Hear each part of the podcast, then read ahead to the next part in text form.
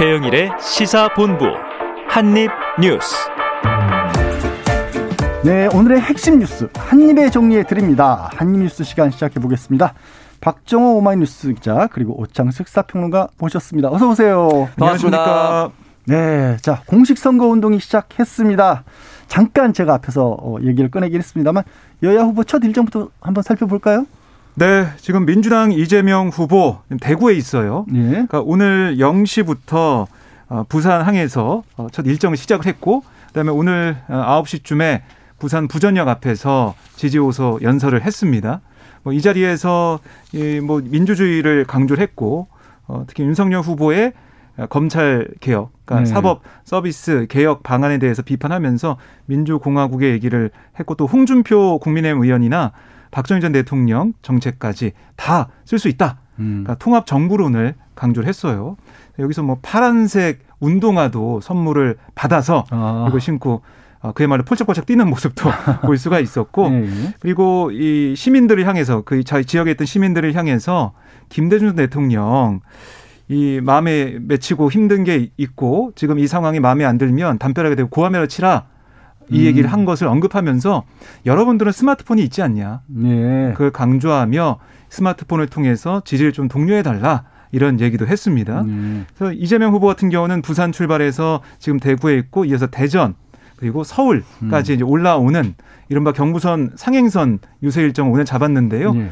특히 오늘 오후 6시쯤에는 서울 강남 고속터미널에서 어, 각 위원장, 그러니까 송영길, 이낙연, 그리고 정세균, 추미애 위원장이 함께하는 집중 유세, 합동 유세를 예정해 놓고 있습니다. 네. 그 윤석열 국민의 후보 같은 경우는 오늘 이 서울 국립현충원을 참배했고요. 그래서 서울 성계광장에서 오늘 출정식을 음. 가지는 모습을 보였습니다. 그러니까 정권 교체를 강조하면서 힘을 모아달라 이런 얘기를 들을 수가 있었고요.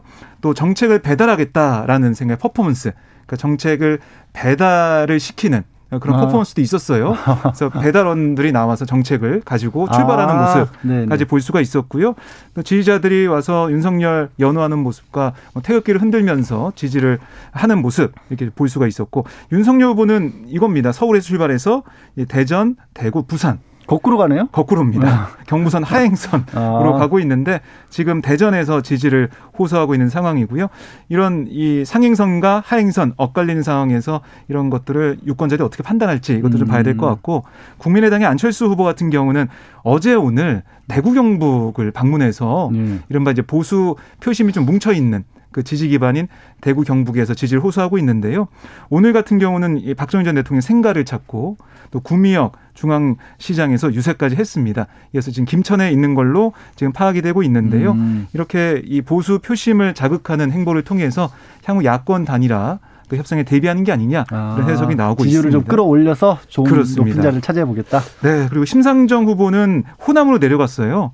전북 익산에서 첫 일정을 시작을 했는데요. 그러니까 이 비호감 진흙탕 대선이 아니냐. 음. 호남의 진보 개혁 정신으로 바로 잡고 녹색 복지 대통령 시대로의 대전을 이끌겠다 이런 각오로 호남에서 일정을 소화하고 있습니다. 네. 오창수 평론가님. 네. 자, 냉정하게 객관적으로 네 명 일정을 다 들으셨잖아요. 네.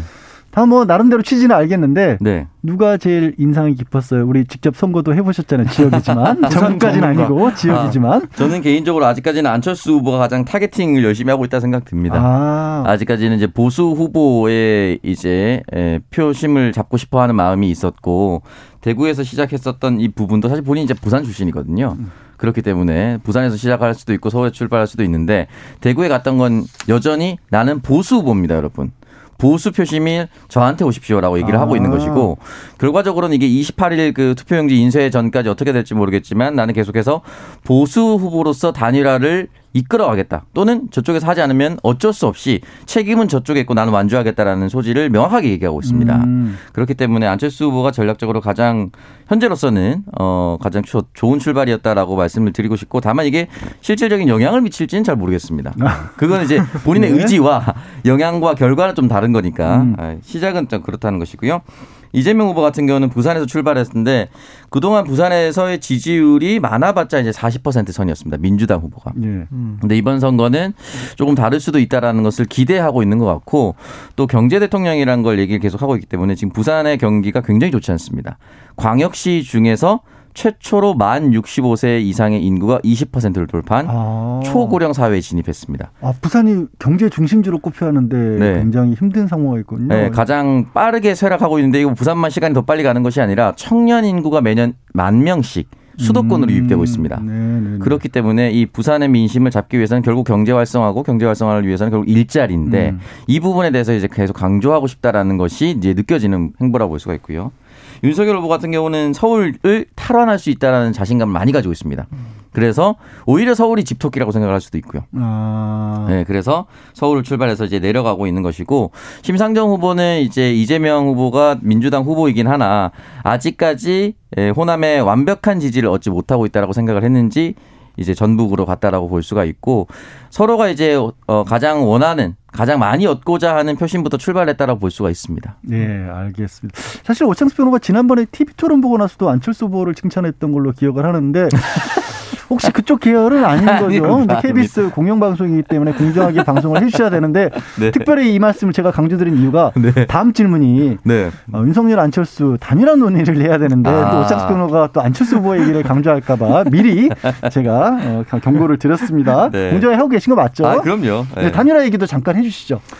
네, 지금 이 안철수 후보가 후보 등록을 한 다음에 던진 단일화 제안 여기에 대해서 이 야권에서는 여러 가지 얘기가 나오고 있습니다. 그러니까 안철수 후보 같은 경우는 아니 서울시장 보궐선거할 때 했던 전례가 있으니까 그대로 하자. 네. 시간도 얼마 안 걸린다. 음. 뭐 싸우고 말 것도 없다라고 얘기하고 있지만 국민의힘에서는 계속 나오는 얘기가 아니 지금 금메달 딴 선수랑 동메달 딴 선수랑 같이 이렇게 경선으로 할 수가 있는 게 있냐. 어. 사실상 양보를 압박을 계속 하고 있는 상황이에요. 예, 예. 윤석열 후보도 이게 좀 단일화 경선 방식은 좀 아쉽다라는 얘기를 했기 때문에요. 국민의힘 기조는 아직 경선은 안 된다 이런 음. 얘기를 하고 있고요. 특히 역선택 관련해서 이재명 후보 지지자들이 역선택에서 안철수 후보한테 표를 줄 수가 있다. 아, 좀 염려하고 예. 있는 게 국민의 입장이고 음. 안철수 후보 입장은 무슨 소리냐. 가상 양자 대결하면 안철수 후보가 오히려 이재명 후보를 더 많이 이긴다. 음. 역선택은 우리가 걱정해야 된다. 이런 얘기 하고 있어서 룰을 가지고 티격태격 하고 있다라고 볼 수가 있겠고요. 물론 윤석 대표는 오늘도 계속해서 안철수 후보는 이 중간에 더 이상 가지 않고 중간에 그만둘 거다 이런 얘기를 계속 하고 있는데요. 음. 국민의힘에서는 어떻게든 안철수 후보의 완주 가능성 이건 떨어뜨리면서 양보를 통한 야권 지지층 흡수 야권 단일화 이걸 좀 생각하는 것 같아요. 음. 근데 어제 제가 좀 인상 깊었던 안철수 후보의 일정 중에 대구 동성로 방문이 있었거든요. 거기서 한 중년 남성이 안철수 후보한테 다가와서 아니 이번에 철수하실 거죠? 어? 철수할 거 아니에요? 막 이렇게 물어봤다는 거예요. 대놓고 안철수, 예. 안철수 후보가 대놓고 물어본 거에서 답변을 안 철수합니다. 아, 안 철수합니다. 자신의 이름을 그려서 네, 아. 철수하지 않는다 이런 얘기를 했고 오늘도 아니 윤석열 후보가 빨리 네. 단일화 에 대한 자신의 제안에 대해서 대답을 해라. 음. 대통령 후보가 물어봤으니까 대통령 후보가 직접 대답해야 된다라고 또 압박을 하고 있습니다. 네. 우창수 평론가님. 네. 재밌었어요? 좀 전에 안철수? 어, 안철수 후보 그런 농담 자주 합니다. 아, 그래요? 네. 예전에 어. 학교 다닐 때, 뭐 국민학교 때는, 네. 그때 이제 국민학교였으니까, 음. 공부를 못 해가지고 어, 성적표 받으면은 이름의 숫자 말고는 수가 없었다. 뭐 이런 식의 농담을 예전부터 음. 굉장히 자주 했습니다. 네. 약간은 썰렁할 수도 있는데 그런 개그를 굉장히 많이 했었고 굳이 재미 없다고 여쭤봤는데 또 소개를 하고 있어요. 어, 역시 안철수 못 편드는 거. 아니, 아니, 아니, 자 그러면 출신. 예. 이두 윤철 윤석열 안철수 두 캠프의 기싸움 음. 당분간은 시간이 갈 것 같은데 사실 안철수 후보 측에서 날짜를 잡아, 잡아서 16일까지 음. 대답해달라고 네. 했잖아요. 2, 3일 네. 며칠 못 갈까요? 어떻게 될 것 같아요? 같아요? 16일은 무조건 넘길 겁니다. 넘긴다고? 음. 어, 왜냐면은 음. 이게 쉽지 않은 게 결국은 이제 지지율 싸움인데 지금 발표되는 수치를 보면 안철수 후보 없어도 다, 어, 다자구도로 윤석열 후보가 이기는 결과들이 많이 나오고 있어요. 음. 그렇다면은 국민의힘에서 이런 모험을 할 필요가 없습니다. 그렇기 때문에 이 부분에 대해서는 결과적으로 윤석열 후보의 지지율과 이재명 후보의 지지율이 어느 정도 격차를 유지하느냐 이 부분에 가장 큰 포인트를 둘 수가 있을 것 같고 음. 16일이 지금 고작 내일이거든요. 그렇죠. 내일까지 지지율이 확 변동할 수는 없고 아. 오늘 조사에서 내일 달라지려고 한다면 오늘 엄청난 실수를 하거나 이재명 후보가 엄청난 포인트를 얻어야 되는데 음. 하루 만에 그런 일이 발생하기 정말 쉽지는 않습니다. 네, 그렇기 네. 때문에 아마 내일을 넘기는 거는 당연해 보이긴 한데 그렇다면 다음 주 한 일주일 동안 추이를 봤을 때 어느 정도 지지율의 변동이 있을 것인가 음. 또는 가만히 있는데 결국은 이제 국민 후보는 내가 국민들은 내가 던진 표가 사표가 되기를 원치 않습니다. 내가 음. 안철수 후보를 지지하더라도 정권 교체를 더 원한다고 하면은 안철수 후보에 대한 지지를 처리하고 윤석열 후보로 넘어갈 수도 있고요. 음. 내가 양당 후보가 다 싫어서 안철수 후보를 지지하고 있었는데 아 그래도 윤석열 후보는 아니다 싶으면 또 이재명 후보로 넘어갈 수도 있고요. 음. 그게 일주일 사이에 이 지지율이 뚜렷하게 나올 거라고 저는 생각이 듭니다. 음. 그 지지율을 봤을 때 오차 범인의 접전이다. 한 표한 한 표가 아쉬운 상황이다라고 생각을 한다면 윤석열 후보와 국민의힘 캠프에서도 전격적인 것을 흔히 말하는 빅딜을 성사시킬 수도 있겠지만 음. 지금처럼 윤석열 후보가 어, 다자고들어도 이길 수 있다라는 자신감을 가지고 있으면 음. 굳이 이 모험을 할 필요는 없을 것이다. 왜냐하면 예전에 유시민 전 장관이 경기도지사 출마를 했었습니다. 네. 그때는 야당이었거든요. 민주당 후보가 김진표 후보였습니다. 더큰 음. 정당이었어요. 네. 야 사건 단일화를 했는데 유시민 후보가 이겼습니다. 아. 그러니까 가끔은 정치판에서 거의 없지만 네. 큰 정당의 후보도 작은 정당의 인지도가 높은 후보한테 질 수도 있어요. 음, 그렇죠. 그거야. 어, 네. 그럴 수 있죠, 당연히. 지금은 음. 안철수 후보와 이제 윤석열 후보가 단일화를 해서 누구를 선택하시겠습니까? 라고 물어본다면 현재로서는 누가 이길지 예상하기 좀 어려운 상황입니다. 전체 그러니까 국민 여론이랑 당내 여론이 좀 많이 다르기 때문에 그럴 수 음. 있겠죠. 네, 그리고 양자 구도를 어떤 여론조사에서는 몇 번씩 발표한 적이 있었거든요. 음. 윤석열 후보로 단일화됐을 때 이재명 후보와의 지지율, 음. 안철수 후보로 단일화됐을 때 이재명 후보와의 지지율을 했을 때 안철수 후보와의 지지율도 나쁘지 않았습니다. 음. 그렇기 때문에 국민의힘은 이 부분에 대해서 끝까지 경계를 할 수밖에 없는 상황이지만 지지율에 쫓긴다면은 빅딜을 할 수밖에 없지 않을까라는 생각이 들어서 이거는 저는 아마 내일은 불가능해 보이고 시간적으로 다음 주 정도는 돼야 어느 정도 윤곽이 뚜렷하게 나올 거라고 봅니다. 사실 뭐 다른 사람들 예측하는 거랑 거의 비슷한 얘기를 좀 해주셨어요. 자, 자 이재명 후보에서 죄송합니다. 자 이것도 짧게 한번 짚어보고 넘어가죠. 아니 유승민 지금 의원이 전 의원이 잘 안 보이는데. 네. 이재명 후보 측에서 유승민 후보를 유승민 의원을 이 내각에 모실 수 있다는 음. 얘기를 먼저 꺼냈어요, 덜컥. 네. 그러니까 결국 이재명 후보가 어제도 명동 서울 명동 기자회견에서 강조를 했고 오늘도 유세 연설을 통해서 강조하고 있는 게 바로 이제 국민 이 통합 정부, 음. 이 국민 내각 이런 건데요. 그러니까 오늘도 부산에서 홍준표 의원 이름까지 꺼내 들었잖아요. 네, 정책 쓸 수 있다. 그런 얘기를 하면서 정성호 민주당 의원이 아, 유승민 아, 이재명 후보가 직접 한 얘기가 그렇습니다. 네, 정성호 의원 그러니까 이재명 후보의 측근 그리고 음. 7인의 멤버로 지금 꼽히는 정성호 의원이 유승민 의원처럼 뛰어난 분을 내각에 모실 수 있다. 음. 이런 얘기를 한 거예요. 그러니까 국민 통합이 뭐고 국민 내각 통합 정부 뭔지 구체적으로 좀 알아보겠다라고 질문이 들어오니까 아. 유승민 전 후보 같은 분들 굉장히 능력 있지 않냐. 음. 그런 분들이 위기 극복에 동의하고 본인의 역량을 발휘할 기회를 준다고 하면 충분히 임명할 수 있다. 음. 그리고 유전 의원 정도면 핵심 강요 자격이 충분하다. 음. 이렇게 얘기를 했어요. 그러니까 점점 이재명 후보는 정권 교체에 대해서 계속해서 통합 정부를 얘기하고 있으니까 음. 그런 아이디어, 구체적인 얘기가 조금씩 나오는 것 같습니다. 이 공약도 아예 차용을 했었잖아요. 네. 음. 인재 육성. 아니, 네. 오창수 평론가님, 네. 이게 그냥 뭐 아이디어 차원에서 나온 얘기가 아니라 정말로 합류할 수도 있을까요?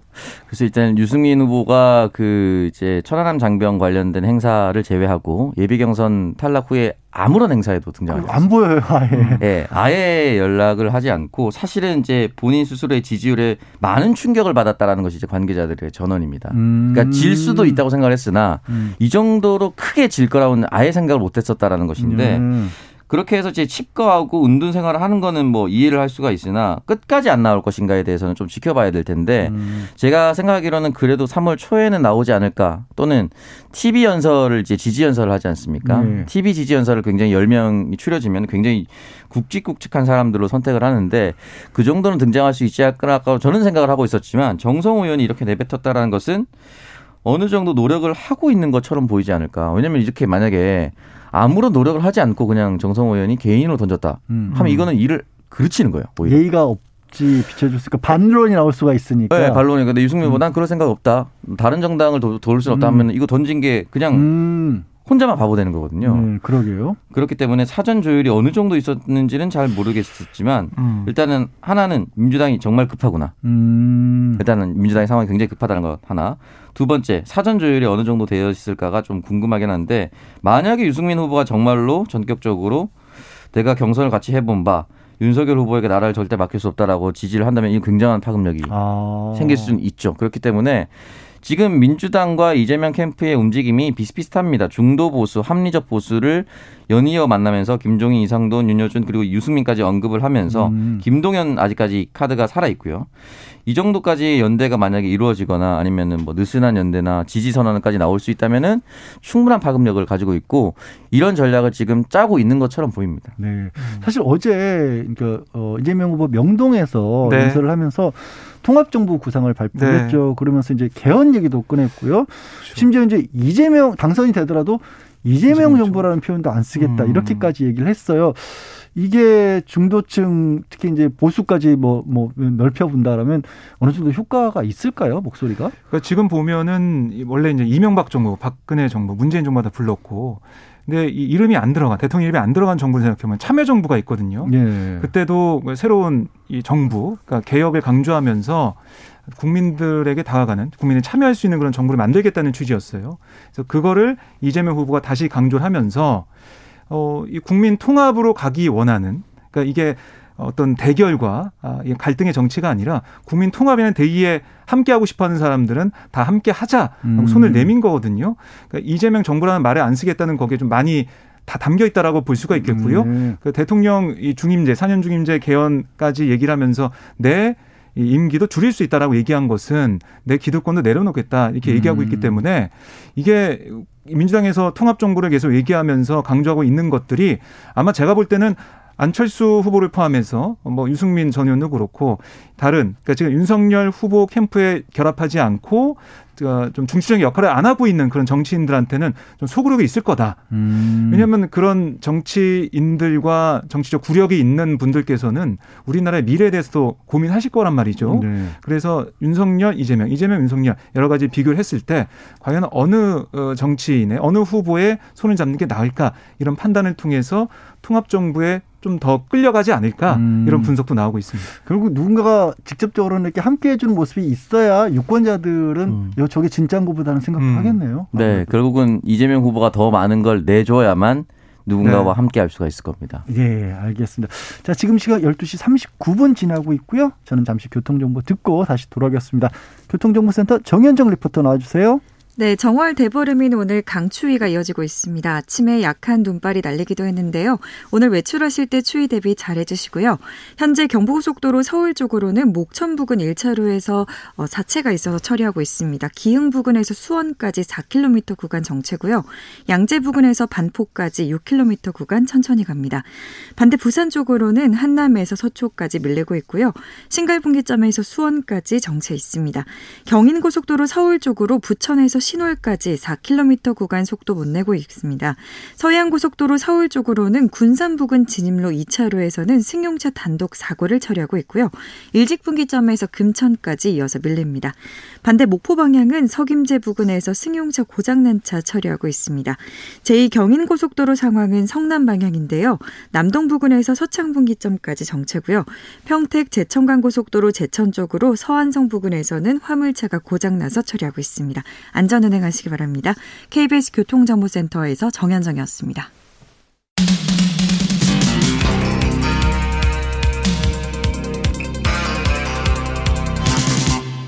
최영일의 시사본부. 네, 최영일의 시사본부 한입뉴스 함께하고 계시고요. 오늘은 최영일 평론가 휴가로 대리인 제가 양재열 변호사가 진행하고 있습니다. 자, 파랑새님이 저 반갑다고 해주셨고요. 파랑새님 비롯해서 4039, 0054, 1161님 등 정말 많은 분들이 어, 반가워지고 계십니다. 고맙습니다. 자, 다음 얘기로요. 자, 이번 선거, 음, 막바지로 치닫고 있는데 후보자들 배우자가 안 보이고 있습니다. 그 와중에 윤석열 후보의 배우자 김건희 씨는 문화예술 분야에서의 공개 활동을 검토하고 있다라는 얘기가 들렸어요. 네. 이게 이제 국민일보 보도인데요.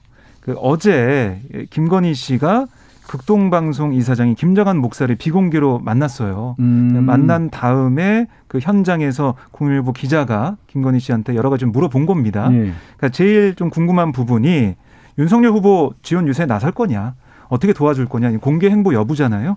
거기에 대해서 김건희 씨 뭐라고 했냐면 천천히 문화예술 종교 분야에서 공개 행보를 시작하라는 조언이 많아서 선거 지원 여부를 검토하고 있다. 음. 어, 이렇게 얘기를 했습니다. 예. 그러니까 이걸 뭐 상의해 보겠다 아니면은 뭐 고민하고 있다 이게 아니라 구체적으로 어떤 분야에서 아. 어떻게 할 건지 얘기를 했기 때문에 김건희 씨가 이제 공식선거 운동이 시작됐기 때문에 어떤 식으로든 전면에 좀 등장할 가능성이 있다라는 음. 생각이 드는 상황이고요.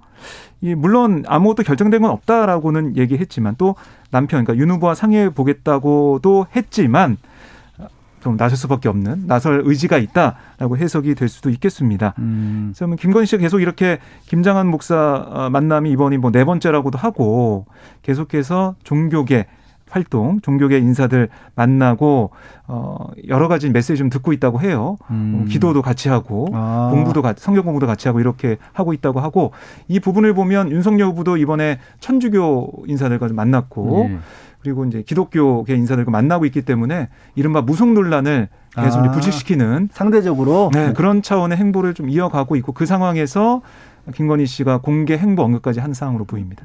오 평론가님 이게 이렇게 이미 뉴스가 나온 거 그러니까 목사님 만나서 기도하고 있다는 것 자체만으로도 살짝 등판일 수도 있을 것 같긴 한데 네. 정말 본격적으로 나서면 도움이 될까요? 어느 정도 모르겠습니다. 이번 선거가 어떻게 흘러갈지 모르겠지만 집토끼를 지키는 게 가장 먼저다라고 생각이 든다면 아. 그러니까 다자구도가 굳혀진다면 저는 그냥 공개 행보할 것 같습니다. 음. 지금까지 김건희 씨와 관련된 의혹이나 논란들이 수차례 불거졌지만 흔히 말하는 이제 결정적 한방이라든지 윤석열 후보를 휘청이게 만든 건 사실 음, 없었어요.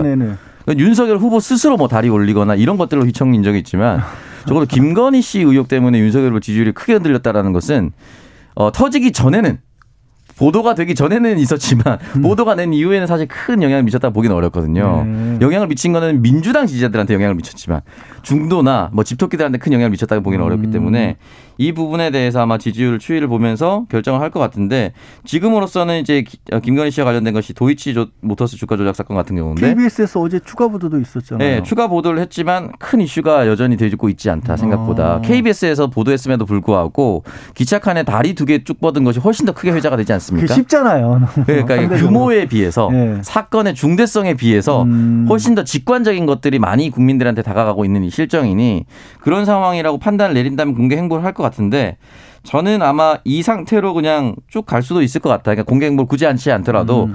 잠깐 잠깐 기도하고 있습니다. 뭐 조용히 봉사 활동하고 왔습니다. 음. 문화예술계 나도 뭐 코바나 컨텐츠를 운영하면서 전시회 업계가 너무 어렵다는 거 알고 있습니다.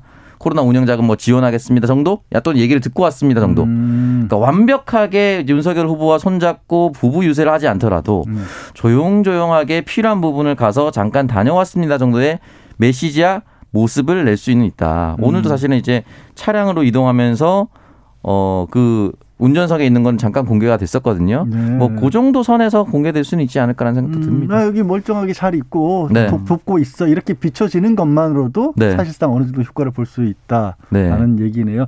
살짝 어떻게 보면 어정쩡한 위치를 지금 예상을 한 거고 우리 저, 평, 저 기자님 보시기에는 어떠세요? 나올까요? 네. 아니면 나오는 게 득이 될까요? 저는 이제 막판 결집을 위해서는 나올 거라고 생각을 해요. 음. 지금 윤석열 후보의 행보를 쭉 보면 이게 중도층에 대한 뭐 구애라기보다는 자신이 지지해주는 특히 정권 교체를 바라는 지지층에다가 좀 소구하는 그런 면이 있거든요. 음. 그런 면에서 김건희 씨 같은 문제도 물론 여러 가지 의혹이 불거져 있지만 그것보다 김건희 씨가 좀 나서서 공개 행보를 좀 보여주는 것. 그동안 안 나오다가 공개 행보를 하면 더 국민들의 주목을 받을 수밖에 없거든요. 네. 그러면 사실 우리가 이제 녹취록 보도를 통해서 봤던 그런 목소리에 아니면 그런 태도에 어, 그런 행보가 아닐 거잖아요. 그러니까 봉사를 하고 낮은 자세로 공개 행보를 좀 보여줄 거기 때문에 음. 그것도 아마 사진 몇 장, 아, 비디오 몇 클립 이렇게만 나올 수가 있단 말이죠. 그걸 봤을 때 야권 지지층에서는 어 김건희 씨 문제가 있다고 많이 민주당이나 언론에서 지적을 했는데 어 보니까 괜찮네. 어이 어, 대통령 부인으로서 역할 잘하고 있네. 이런 생각 가질 수도 있단 말이죠. 그런 것을 노려서 최대한 효과적으로 등장시킬 수 있을 때 이렇게 좀 등장을 하지 않을까 음. 예상을 합니다. 깜짝 등장도 가능하다. 그렇습니다. 자, 좀 이재명 후보 배우자 얘기도 해보죠. 김혜경 씨도 재등판 예열 중이다라는 음. 식의 보도가 있었어요. 이건 또 무슨 얘기입니까? 지금 뭐 과잉 의전 논란이 불거진 다음에 사과를 했죠. 네. 사과한 다음에 지금 비공개 행보를 통해서 뭐 이 지역 순회나 봉사 활동을 통해서 어, 조용하게 행보를 음. 하지 않을까라는 예측은 있었는데, 근데 문제는 뭐냐면 이 이른바 과잉 의전 또 법인카드 유용 의혹이 계속 보도가 되고 있단 말이죠. 아, 예, 예. 그러니까 김건희 씨 논란과 다르게 이거는 제보자 그 A 씨가 계속해서 제보한 그런 내용들이 음. 조금씩 조금씩 나오고 있어요. 또 언론에서도 매번 그걸 또 다뤄주고 있고요. 그런 면에서 민주당이 좀 고심이 있는 것 같습니다. 음. 어느 시점에 등장을 하는 게 행보를 어, 시작했다고 말하는 게 좋을까? 어, 그 시점은 어떻게 할지 좀 조율 중인 것 같고요. 음. 어, 김건희 씨이 이 사례를 보면 이거는 좀 세게 어, 바람이 불어서 잠잠해지고 있다면은 이거는 세게 바람이 분 거라기보다는 바람이 좀 계속 불고 있는 거 아니냐, 음. 안 멈추고 있는 거 아니냐, 그래서 그 시점을 좀 판단한 것 같습니다. 네. 혹시 오창표 평가도 더 하고 싶은 말씀? 어, 오히려 지금 김건희 씨보다 김혜경 씨가 이제 공개 행보하는 게 조금 더 어려워진 상황이 합니다. 음. 말씀드렸다시피 직관적인 부분이 도이치모터스 주가, 주가 조작 사건은 600억대 규모인데 네. 투자 사기 사건으로 김혜경 씨 의전 같은 경우는 11만 원 소고기 뭐 카드 이런 게 되게 직관적입니다. 음. 우리한테 있을 수 있을 것 같고 액수는 훨씬 작지만 또 네. 느낌상으로는 그 생활 속에서 가깝게 느껴지는 그런 네. 그것 때문에 거죠. 아마 이제 계속해서 또 국민의힘에서 무슨 뭐 방지센터 이런 걸 만들어 놨기 때문에 계속해서 얘기할 가능성이 있지만 그래도 3월 초에는 저는 모든 김혜경 씨, 김건희 씨 모두 다 결국은 어느 정도는 행보를 좀 하지 않을까. 나올 수밖에 없다. 네, 그런 상황이 될것 같습니다. 네, 알겠습니다. 자, 지난 그 주말 동안에 그 윤석열 후보 구두발 사진이 굉장히 큰 논란을 일으켰잖아요. 근데 이제 국민의힘에서는 이재명 후보가 실, 식당에서 실내죠. 식당에서 이 담배 피우는 또 사진을 찾아내서 공개를 했어요. 그러니까 민주당에서는 이건 법 위반 아니다라고 이렇게 또 해명 내지는 반박을 옛날 사진이라고 하고 있는데 요 소식도 좀 전해주시죠.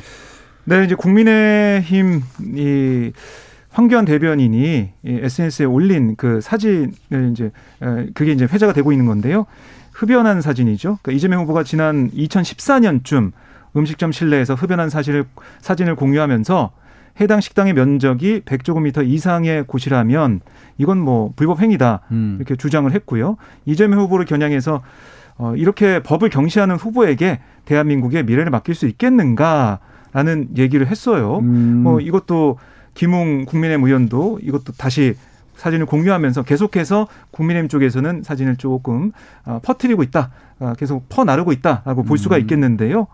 어, 이 시장님 여기서 담배를 피우시면 안 되는 거 아닙니까? 뭐 이런 어떤 사람의 발언도 했다라는 게 김웅 의원의 주장으로 좀 알려지고 있고 어쨌든 이 사진을 좀 공개하면서 국민의힘에서는 구두발 이 사진 윤석열 후보의 구두발 사진에 좀 대응하는 음. 그런 전략으로 쓰고 있다는 생각이 들고요. 여기에 대해서 민주당은 아니 과거 흡연 사진에 대한 허위 사실 유포다. 음. 그러니까 2014년 당시는 실내 흡연이 법률 위반 행위는 아니었다. 음. 계도 기관이었다. 이런 거고요.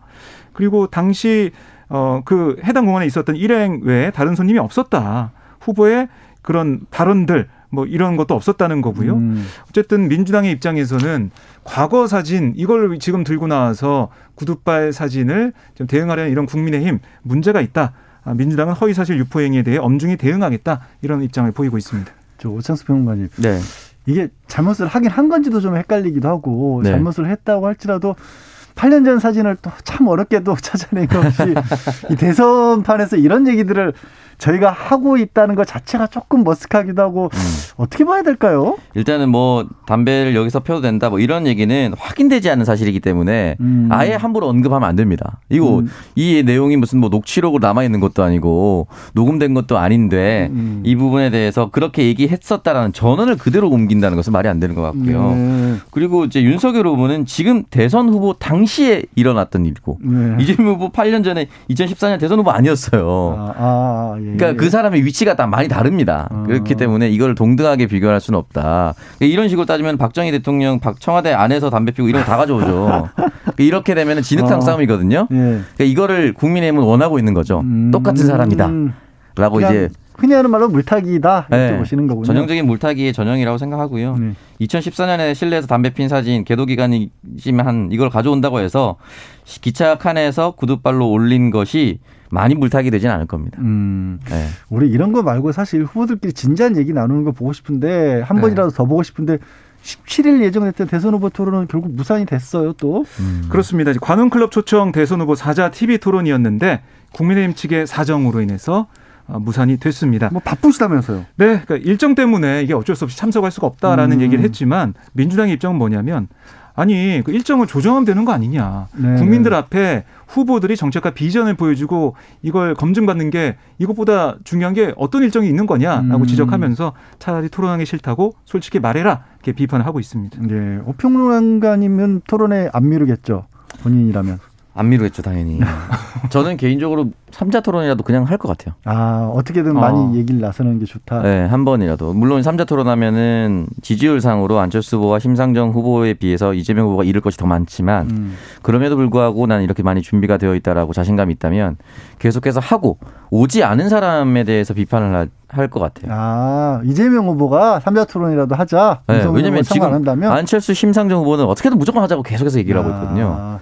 그렇기 때문에 이 부분에 대해서는 근데 좀 안타까운 것이 이제 국민의 여론이 TV 토론을 하지 않는다고 해서 그 사람이 대통령 자격이 없다라는 생각을 하는 것보다 정권 교체 여론 이런 것이 훨씬 더 크다 보니까 음. 이거를 아무리 윤석열 후보가 피하더라도 지지율에 영향을 많이 못 주고 있는 현실이 좀 안타깝습니다. 방금 말씀드렸다시피 무슨 구두발이나 이런 논란보다 정책 논란, 정책이 있어야 되는데 아직 참 보이지 않네요, 많이. 네, 그러게요. 그런 부분 안타까운 분들이 많을 것 같습니다.